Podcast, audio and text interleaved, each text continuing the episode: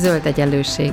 Bolyongás a gazdaság és a fenntarthatóság összefüggései között, az ökológiai közgazdaságtan gondolatai mentén. Beszélgetés mindazokkal és mindazoknak, akik mernek kérdőjeleket tenni a megkérdőjelezhetetlen mellé is. Köves Alexandra vagyok, és nagy szeretettel köszöntöm a hallgatókat, és nagy szeretettel köszöntöm vendégemet, Faludi Julianna, szociológus, író, a Budapesti Corvinus Egyetem docense. Szia, Juli! Szia! Jó estét kívánok a hallgatóknak! A, a mai adásunk témája az, az az, hogy mit jelent teljes emberként élni a válságokban és a válságok után, egy kicsit folytatva azt a gondolatmenetet, amit Gébert Judittel az előző adásunkban elkezdtünk, de még mielőtt egyáltalán ezzel a címmel kapcsolatban is kérdezlek téged, azt szeretném kérni tőled, hogy, hogy, hogy röviden mutasd be magad, hogy a, a hallgatók is tudják, hogy kivel beszélgetek. Rendben, Faludi Julianna vagyok, szociológus, és hát elég sok mindennel foglalkoztam az elmúlt években. Ez a téma, ez teljesen természetesen adta magát, amikor más kollégáimmal, egész egyszerűen mindenféle szerepünkből kilépve a realitás közepén elkezdtünk dumálni. Sokszor volt az ilyen személyes és szakmai beszélgetés átívelve egymáson, de hát ennek a könyvnek, ami, ami kapcsán most ugye itt vagyunk, és amiről beszélgetni fogunk, ez a, a Covid lockdownok gyakorlatilag az első hullama utáni beszélgetésekből nőtte ki magát, amikor gyakorlatilag egy csomó olyan problémával szembesültünk, ami, ami felülírt minden más kutatási érdeklődést, és elkezdtünk utána menni az adatoknak is, hogy, hogy, hogy alátámasztják egyetlen statisztikák, léteznek-e az olyan statisztikák, felmérések, kutatások, amik a mi élményeinket alátámasztják, és hát ebből nőtt ki végül is ez a munka, aminek még talán a hátteréről el szeretném mondani, hogy ugye a, a Kár Polányinak a Polányi Károlynak a kereteit használtuk föl, ugye a teljes ember koncepció dimenziónak a, a felmérésére, valahogy elhelyezésébe, abba a társadalmi gazdasági kontextusban be vagyunk, és amiben ezeket a problémákat láttuk igazán manifestálódni a lockdown hatására,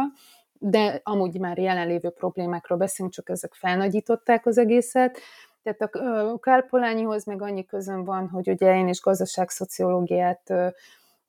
művelek részben, illetve hát ugye a Corvinus Egyetemen alapított Kálpolányi Gazdasági, bocsánat, Kutatóközpontnak az egyik alapító tagja vagyok, úgyhogy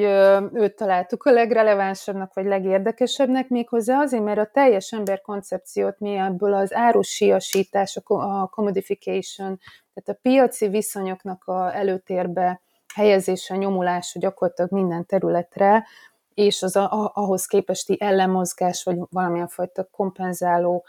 viselkedés, vagy akciók, amik, amiknek a konfliktusát láttuk. Most ezt így nagyobb keretbe helyezve. Köszönöm szépen, és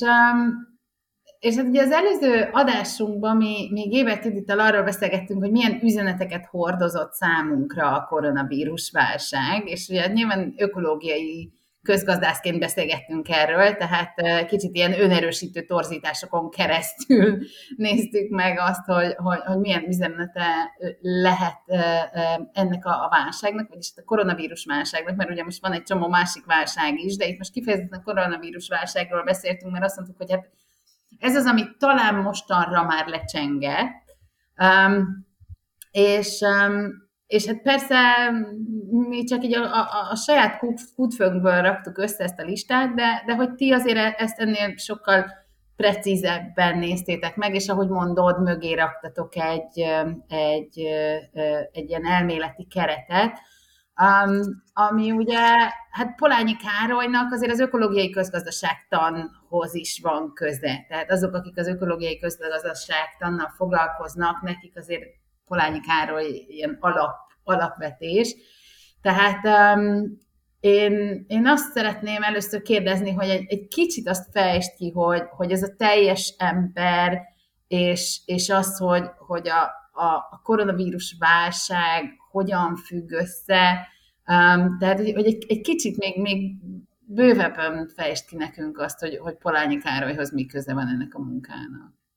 Tehát Polányinak végül is ugye az, a, az ember és a munkaerő, tehát a munkaerőnek a piacosítása és az ember és a, ember, mint munka egyenlőségjel fajta megteremtődése vagy kialakulása, amit ő a kapitalizmushoz köt, és az ipari forradalmak egyik eredménye, hogy gyakorlatilag a ember teljességében, vagy egy, vagy egy olyan fajta viszonyban, amivel a természettel együttműködve, a természetbe beágyazva, a kis közösségébe beágyazva tudott teljes életet élni, az gyakorlatilag megszűnik, vagy sok hatásként ugye ember tömegeket érintően megszűnik ez a keretrendszer. Egyrészt ez kötődik ahhoz, hogy a, az embert, mint említettem, munkaerőként kezdik el használni, piaci értéke lesz a munkájának. Nem igazán volt főleg az elején világos az, hogy hogyan lehet ezt a fajta árut előállítani,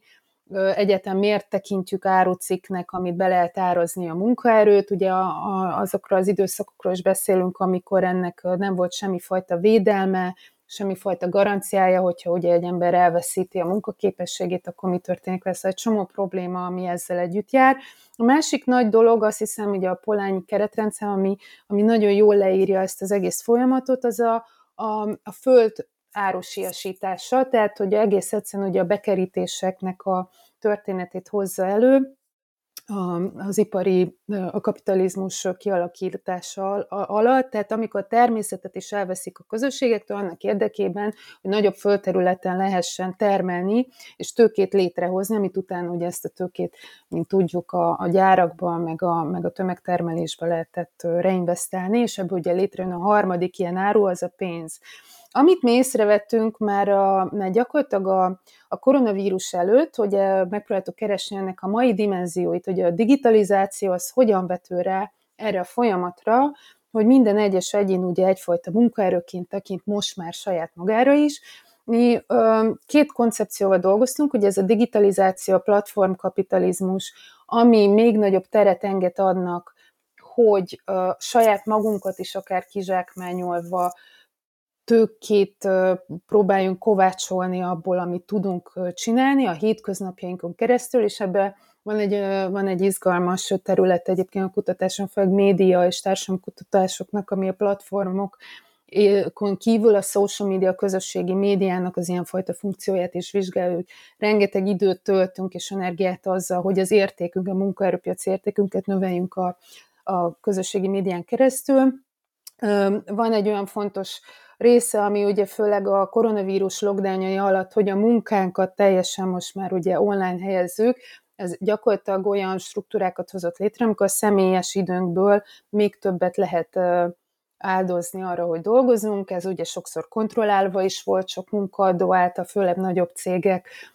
által, hogy mennyi időt töltesz, és mit csinálsz pontosan a képernyőd előtt. Tehát egész egyszerűen olyan új utakat még további tereket nyitott a piacosítása felé ezeknek a viszonyoknak, ami, ami minket mindenképpen érdekelt, hogy, hogy, hogy, hogy meddig mehet ez, illetve hát azt érzékeltük, hogy ez elvesz hogy a személyes, a családi, egyéb szférákból, gyakorlatilag egyre kevesebb teret engedve annak, hogy, hogy hát valamilyen fajta érdekérvényesítést tudjanak az emberek csinálni, tehát hogy akár összefogni, akár valamilyen fajta kollektív cselekvés keretében bármit elérni, mert hogy egyéni szinten nyomul ez így be gyakorlatilag ez a erőviszony. Ami a, a másik dolog ezen belül, ugye itt most megint ilyen társadalomtudományi fogalom az interszekcionalitás, tehát hogyha még ráadásul nő is vagy, akkor ez a helyzet még nehezebb. És a, itt viszont Mária Mies kutatásaihoz nyúltunk vissza, aki a housewifeization koncepcióját alkalmazza, tehát hogy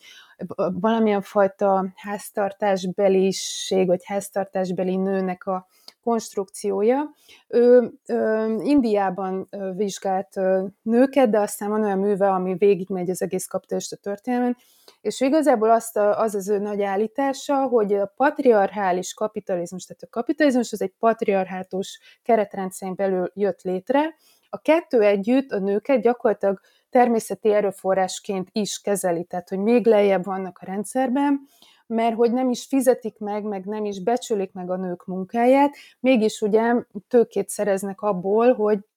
alacsonyan vannak tartva, és ő a, a legnagyobb készíteni, mondom, hogy Indiában a, a csipkeverőnők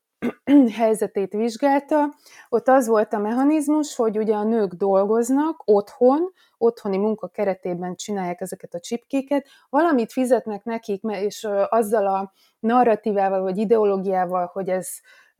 nekik előnyös, mert hogy úgyis csak otthon vannak, és legalább, legalább kapnak valami pénzt, de gyakorlatilag semmilyen fajta társadalmi biztosítás, egészségügyi biztos, semmi fajta formális munkavégzéshez szükséges háttér nem állt ott a renek, kiszolgáltatottá váltak a ebbe a munkába. Illetve volt még egy fontos dolog, hogy azok, akik otthon maradtak, hogy minél több ilyen jellegű munkát csináljanak, azért is csinálták, hogy magasabb társadalmi státuszt tudjanak biztosítani az egész családjuknak, mivel a kasztrendszeren belül azok a nők, akik a földeken töltik a legtöbb idejüket, azok alacsonyabb szinten vannak. Tehát, hogyha csipkeverő leszel gyakorlatilag, akkor azzal segíted ezt a társadalmi státuszt, de közben meg ugyanúgy ki vagy használva, és akkor az egészhez ugye az is jön, hogy ezt a csipkét a globális piacra készítik, tehát hogy még csak nem is a hazai gazdaságot fogja támogatni, az, hogy gyakorlatilag a tőke előállításhoz hozzájárul, hanem valahol ugye a gyarmatosító birodalmak valamelyikében fog ez akkumulálódni tőkeként. És ezt a, ezt a keretrendszert alkalmaztuk arra, hogy a digitális kapitalizmus keretében, vagy a platform keretében, a, főleg a lockdownok alatt leírjuk azt a helyzetet, amikor nők otthon kezdtek el ugye tanítani gyerekeket, ellátni a munkahelyi feladataikat, és még menedzselni az egész háztartást. Nyilván vannak kivételek, és nyilván ö, néztünk adatokat különböző országokban, hogy mik a különbségek, vannak társadalmak, ahol ugye a férfiak is részt vettek ebben, de még ott is, ahol részt vettek a férfiak, ott is csak a, a java munkában, tehát elmenni sétálni a gyerekkel, az, az inkább, mint hogy mit tudom én, kipucolni a WC-t, most így durván ö, próbálom leírni. Tehát, hogy még mindig van ebben egy egyenlőtlenség, és egy csomó olyan munkavégzés, ami, ami még mindig nem tekinti az, ez a kapcsolódás a rendszerben vagyunk ö, értékes munkának, Nincs is sokszor rá statisztika, most már azért kezd egyre több olyan tanulmány születni, próbálja megbecsülni ennek a munkának a monetáris értékét is, illetve hát nem tekintjük tőkének, tehát hogy ez, ez, ez azt hiszem a nagy különbség a normál munkavégzés és az ilyen típusú munkavégzés között. A,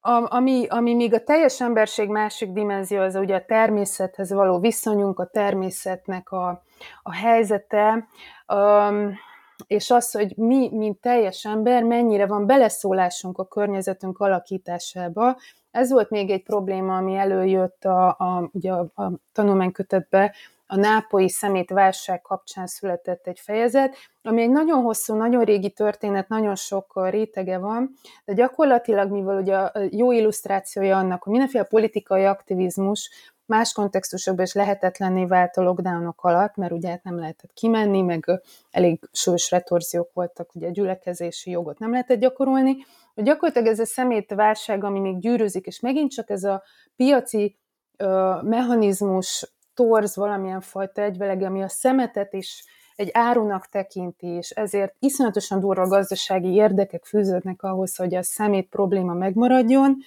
úgy, hogy a helyiekre káros hatással legyen, és a helyiek ne tudják alakítani, nem tudják egész egyszerűen alakítani, beleszólni, hogy nem mellettük legyen az a szemét lerakó, ne így legyen kezelve, stb. Ezt a Covid még, még rontotta, tehát hogy még, még kevesebb lehetőség volt a, a, ennek a helyzetnek az alakítása, ez csak így kiragadott példaként mondom, hogy, hogy még mindig, tehát hogy én azt látom, hogy ez a piacosodás, árusodás, ez még nagyobb szeleteket visz el abban, hogy mi akár teljes emberként közösségbe tartozva valahogy alakítani tudjuk ezeket a viszonyokat. Az az érdekes abban, amit mondasz, és, és ezen töröm egy kicsit a fejemet, hogy, hogy, hogy valójában akkor, amikor a, a kapitalizmus ugye a, a munkánk el, á, vagy áruba bocsátásával betör más életterekbe, um, akkor, akkor az, az, az első önkéntes reakciónk, hogy hát szét kell választani ezeket az élettereket. Tehát, hogy én, én szét akarom választani a magánéletemet, meg ezt, ezt teljesen egyértelműen látjuk, hogy a koronavírus alatt um, hát ezek így, így, így összecsúsznak. De ugyanakkor, amikor, amikor meg, meg teljes emberről beszélünk, akkor, akkor arról, arról beszélünk, hogy, hogy én ugyanaz az ember vagyok a munkahelyemen, mint, mint amikor anya vagyok, mint amikor a villamoson utazom. Ugyanakkor most a, a világban úgy közlekedünk, hogy hogy a szülőértekezleten csak anya vagyok, és, és nagyon nehéz megérteni, hogy egyébként meg munkavállaló is vagyok, és ott is helyt kell állnom. A kórházban csak beteg vagyok, a munkahelyemen csak alkalmazott vagyok, tehát, hogy a villamoson utas vagyok, a tüntetéseken csak ellenzéki lehetek, mert, mert ki más menne el tüntetésre, tehát hogy, hogy ilyen, ilyen labelök alatt élünk, ilyen címkéket ragaszgatnak ránk, és egy adott élethelyzetben mindig csak annak az élethelyzetnek megfelelő szerepet aggatnak ránk. Holott az én értelmezésemben a teljes ember az azt jelenti, hogy én ezt mindet egyszerre tudom megélni mindegyik helyzetben. És így aztán az, amit te elmondasz, az egy ilyen kettősséget ad nekem ebben a történetben, mert, mert ugye a koronavírus alatt állandóan azt hallottuk, hogy ilyen tippeket osztogattak nekünk, hogy otthon hogyan válasszuk szét ezeket az élettereinket. Tehát, hogy hogy legyen külön asztalunk arra, ahol dolgozunk, meg arra, ahol eszünk, stb. stb. Tehát, um, uh, tehát engem az foglalkoztat, hogy ezeket jó szétválasztani, vagy csak egyszerűen rá vagyunk kényszerülve arra, hogy ezeket szétválasszuk, és akkor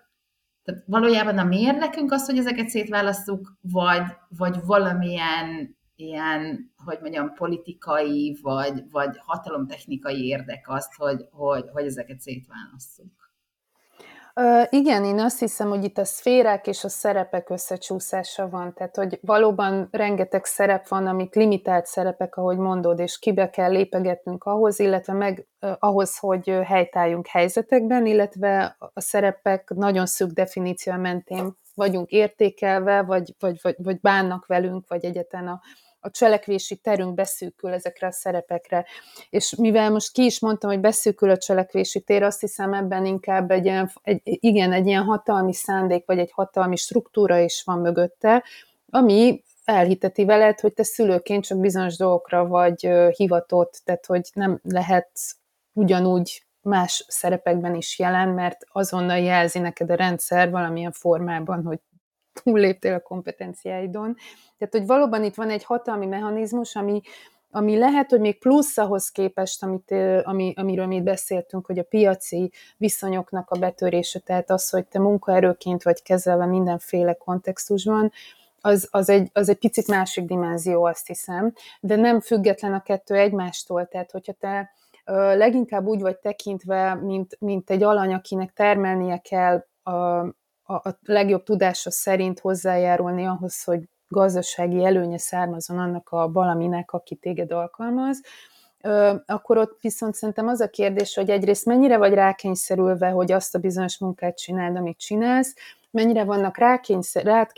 azok a feltételek, amik mellett dolgozol. Itt egy picit most ugye átcsúszok ebbe a marxista vonalba, hogy maga a kizsákmányolás mechanizmusa arról szól, hogy van-e választási lehetőséged, döntési, cselekvési lehetőséged azon belül, a keretrendszeren belül. Már pedig amennyiben van, és te szakmailag meg tudod élni azt a, azt a teljes ember mi volt tudod, hogy a teljes kapacitás, a legjobb tudásod és a lehetőségeid mentén tudod ezt megélni, akár ezt a szerepet úgymond, akkor az már túlnő ezen a szűk szerepen. Amennyiben le vannak korlátozva lehetőségeid ezen belül, és csak szerepként vagy kezelve, akkor már kiléptünk a teljes ember koncepcióból, mert akkor már, ahogy mondod, e-, egész egyszerűen egyik szerepből a másikba tudok lépni. Én azt hiszem, ez igazából hoz, hogy összefüggésben van megint csak ez a kis közösségek, a közösségi léttől való megfosztottságunkban. Egy atomizált társadalomban nyilván szerepekre van lebontva egy ember, és úgy van definiálva az ő létezése. A, a koronavírus alatt, amikor sokan haza voltak ugye kényszerítve mondjuk így, valóban a különböző, mivel megszoktuk, hogy szerepekből cselekszünk, ezért szükség volt ezeknek a kereteknek egyfajta illuzórikus fenntartására. Nem tudom, kinek mennyi ideig működött és hogyan vált be. Én azt gondolom, hogy a szokásunkat meg tudjuk változtatni egy idő után, tehát hogy akár az ilyen pavlovi reflex, hogy csak az íróasztal, vagy csak a étkezőasztal, abból is ki tudunk lépni. Itt van egy másik tanulmány a könyvünkben, ami a, fiatal kreatív munkavállalóknak a helyzetét vizsgálta, akik sokszor ugye együtt bérelnek lakást, kafishopokban, kávéházakban dolgoznak, mint freelancerek, tehát hogy nekik pláne nagyon, tehát vagy nem tudom, nekik ez egy megint csak egy újabb kihívás volt, hogy a kreativitásukat hogyan használják olyan körülmények között, ahol együtt többen vannak egy diványra, ahol dolgozni lehet, tehát hogy még szűkebb az egésznek a tere, és még kevésbé vannak határok. Hát ott, ott például az jött ki, hogy mégiscsak a szervezetek, nek van egy olyan funkció, hogy mini közösségeket akár szakmai alapon tudjanak építeni, és hogy nagyon fontos ez a személyes networking, valamilyen fajta szakmai közösségből tartozás ahhoz, hogy ne csak valamilyen fajta beszállító robotnak tekintsenek magukra, akik online jelen vannak. Tehát, hogy, hogy van valószínűleg ebbe az atomizált társadalom is pár olyan dolog, amiben tudunk közösségeket építeni, a munkán keresztül is. Tehát, hogy itt szeretnék egy ilyen tévedést vagy félreértést is eloszlatni, hogy munka és munka között van különbség, és ugye ezt a work és a labor nagyon jól tükrözi az angol, angol szóhasználat. Egyébként erre is van egy fejezet, ami végig tekinti, hogy mit értünk munka és a labor alatt a, a, a, hát egy a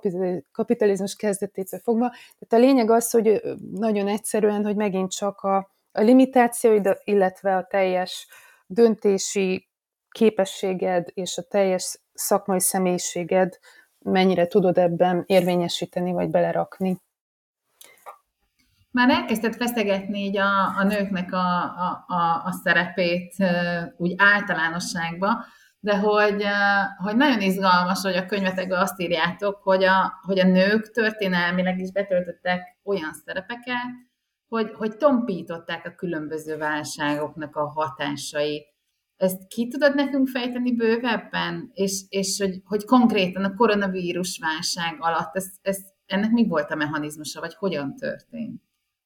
Hát egyrészt, amit eddig is mondtam, hogy a, a háztartási munkának ugye még mindig egyenlőtlen elosztása, illetve ugye a családban a, a nevelési, oktatási feladatok is azért nagyrészt mégis még mindig a nőkre hárulnak. Tehát, hogy gyakorlatilag megoldják a problémákat, és keresik a kiutat, és megcsinálják, amit meg kell csinálni.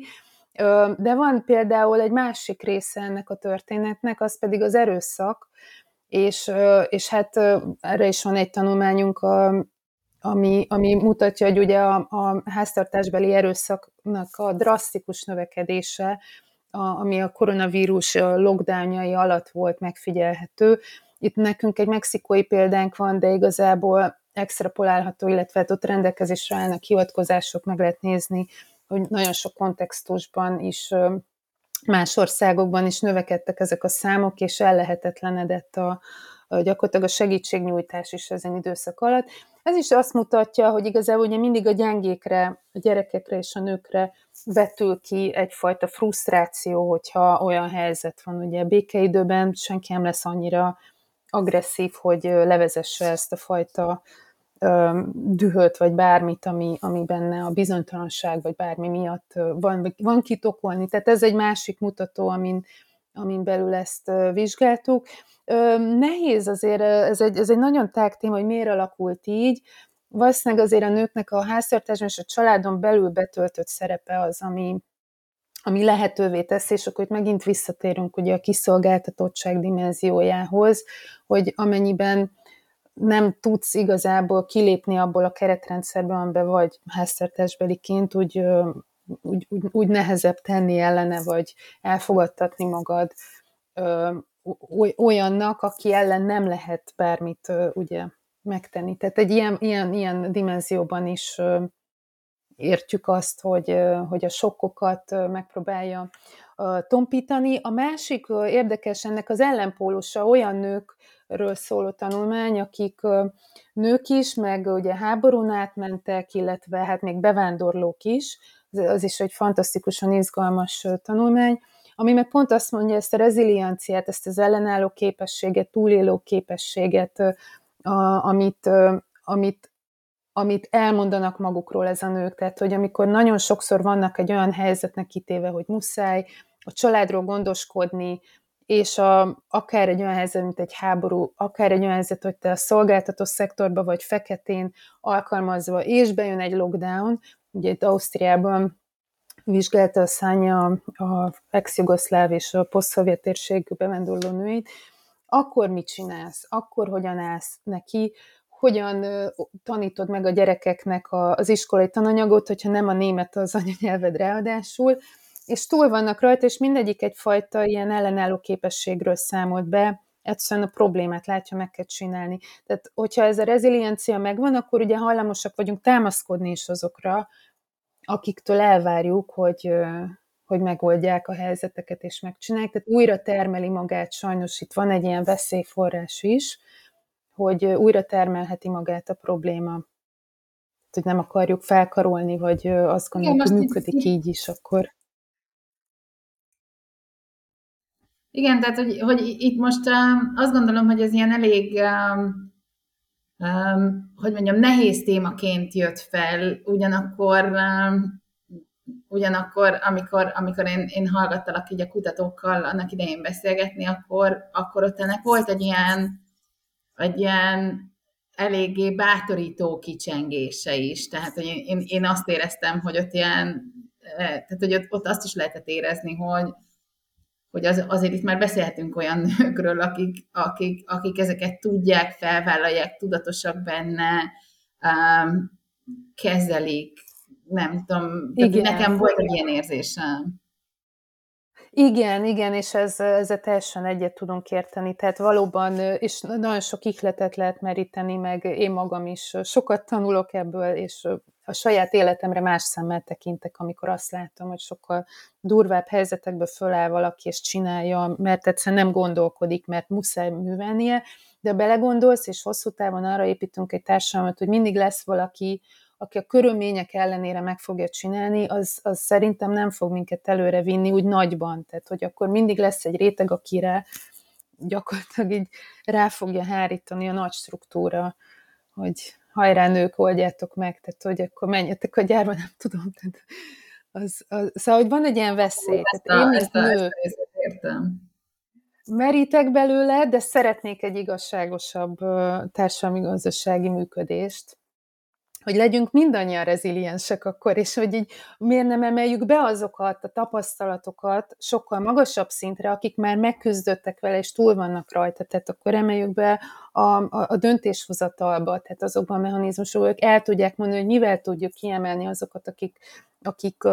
ki vannak szolgáltatva, illetve a, a pozitív kicsengés mellett nem szabad elfelejteni, hogy nem mindenkinek sikerült, tehát hogy nem mindenki lesz ellenálló képes egy ilyen helyzetben. Tehát van, aki alámerül, és azokról ugye kevesebbet ahhoz mély szociológiai, antropológiai fúrások kellenek, hogy egyáltalán felszínre kerüljön.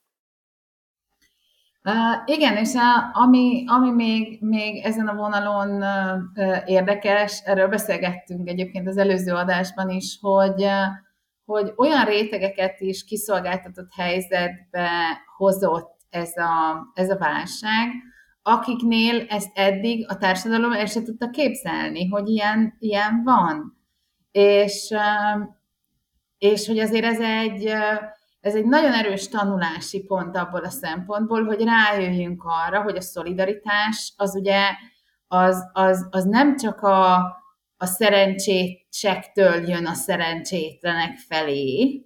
hanem, hanem bizony a szolidaritás az úgy általában szolidaritás, és általában azt feltételezzük, hogy bárki kerülhet abba a helyzetbe, ahol, ahol a, a, a társadalom, mint egy közösség megtartja őt.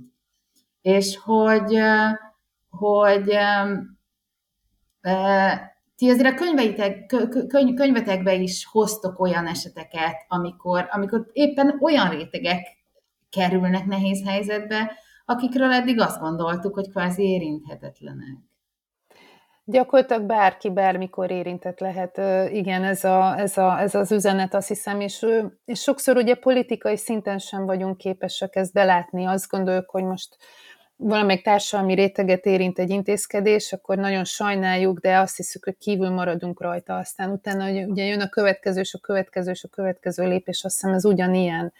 hogy, hogy azért kell jelen lenni és, és, és kifejezni a szolidaritásunkat, akár hangosan, hogyha valaki ráadásul olyan pozícióban van, hogy hallatszik is a hangja, felnagyítani ugye a kiszolgáltatottabb, éppen bajban lévő hangját is, mert utána valószínűleg te vagy a következő, lehet, hogy nem holnap, csak holnap után, vagy öt év múlva, de előbb-utóbb át fog gyűrűzni, és ugyanez van szerintem a gazdasági válságok alatt is, nem csak a gazdasági válság az sosem csak egy gazdasági válság.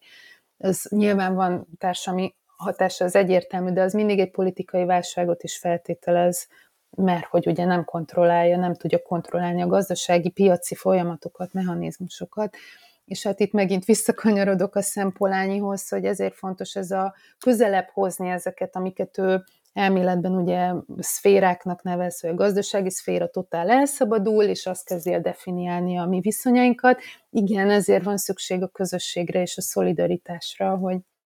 akár ezt valahogy ellensúlyozni és koordinálni tudja. Láttatok a tanulmányok alatt olyan um, apróságokat, amik, amikből azt lehet látni, hogy valójában ez a válság katalizátora volt valamilyen változásnak, és valamilyen pozitív irányú változásnak? Öm, azt hiszem, itt nagyon-nagyon nagy szükség lenne most csinálni egy újabb kötetet, mert, mert ugye eléggé,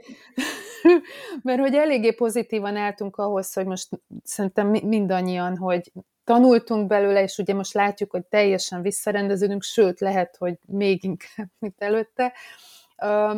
egyik, egyik pozitív, tehát hogy ezt most jó lenne újra megnézni, és kritikusan megnézni, hogyha a pozitív oldalon akarok maradni, és abból, amit ott leszűrtünk, hogy itt a kreativitás volt a másik, ugye a rezilianciát már említettük, mint egy pozitív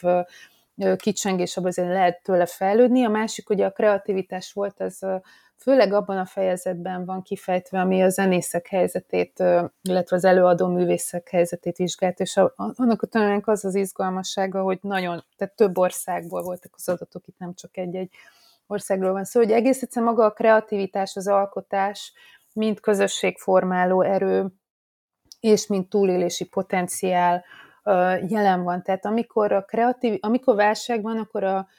a túlélési mechanizmus igenis előhozza a kreativitásnak egy olyan dimenzióját, ami nem pénzért készül, tehát nem a piaci mechanizmusoknak való megfelelésből készül, hanem, hanem tényleg egész egyszerűen a, a, a mély, teljes ember szférájából vagy bensejéből, és azt hiszem ennek az élménye az, ami tovább kell vinni, tehát hogyha mi egy olyan társadalmat akarunk látni, ami fenntartható és tovább él, akkor igen, le kell mondanunk dolgokról, viszont az úgy lehetséges, hogyha ennek a típusú erőnek, vagy, vagy kreativitásnak tényleg valós teret adunk, hogy fel tudjuk ezt építeni, de ehhez tér kell és csend, azt hiszem, és én most így elsőre úgy látom, hogy ez a legnagyobb akadály, hogy nincsen csend, újra, és nem, nem az a típusú csend, amikor nem tudsz megélni, mert annyira csend van, hanem valahogy egy ilyen egészségesebb szférája annak, hogy, hogy tere legyen. Ha egyetlen egy üzenetet kéne megfogalmazni arra vonatkozóan, hogy, hogy mit vigyünk el a koronavírus válságból, és, és hogy, hogy mit használjunk fel arra, hogy valamilyen normálisabb jövőt építsünk, akkor mi lenne az az egy üzenet? Egyéni szinten, vagy társadalmi szinten? Bármelyik, vagyis is. Összes, összesen, összességében. Igazából szerintem csak hogy megerősíteném, amiket eddig összefoglaltunk, és valószínűleg ezzel nem is mondok igazából újat, a szolidaritás, a megválogatása, vagy a priorizálása annak, hogy mire figyelünk, ami nyilván mindig a túlélés, tehát az világos, hogy az, az élet része, azt el kell fogadni, válságok jönnek, mennek, lesznek, nincsen, hogy egy, egy élet válságmentes, azt hiszem ez is egy nagyon fontos tanulság, bele kell állni, hogy helyzet van, de ez az, amin át tud segíteni az összefogás, a kisebb közösségek, és hát az a csend, amit ö, próbáltam, hogy mindig, mindig legyen annak tere, vagy, vagy lehetősége, hogy azt a csendet, ami a kreativitáshoz hozzájárul, magunkat tudjuk vinni. Az, hogy általánosságban az ilyen felerősödő problémákat, mi munkanélküliség, erőszak, a munkaviszonyoknak a teljes családba való betörése, azt nem tudom, hogy egyéni szinten hogyan tudjuk, tehát ez megint csak egy közösségi összefogásra van szükség, vagy, vagy egy erősebb érdekérvényesítésre. Én nagyon szépen köszönöm neked ezt a, ezt a beszélgetést, és egyébként a hallgatóknak mondom, hogy, hogy nyugodtan olvassák el ezt a könyvet, bár az az igazság, hogy ez még csak angolul van meg, és valószínűleg ez így is marad, bár nem tudom, hogy gondolkoztok-e fordításon. De, hát- de nagyon sok érdekes, izgalmas esettanulmány van benne. Gondolkoztok fordításon? Fordításra még nem gondolkoztunk, de azon igen, hogy magyarul megjelenjenek belőle gondolatok cikkek uh-huh. formájában. Egy jó kis recenzió, igen. Talán az igen, igen. igen. Jó, nagyon szépen köszönöm, köszönöm szépen. a beszélgetést a hallgatóknak, meg köszönöm, hogy hallgattak bennünket, hallgassatok bennünket legközelebb is. Szia, Juli! Sziasztok!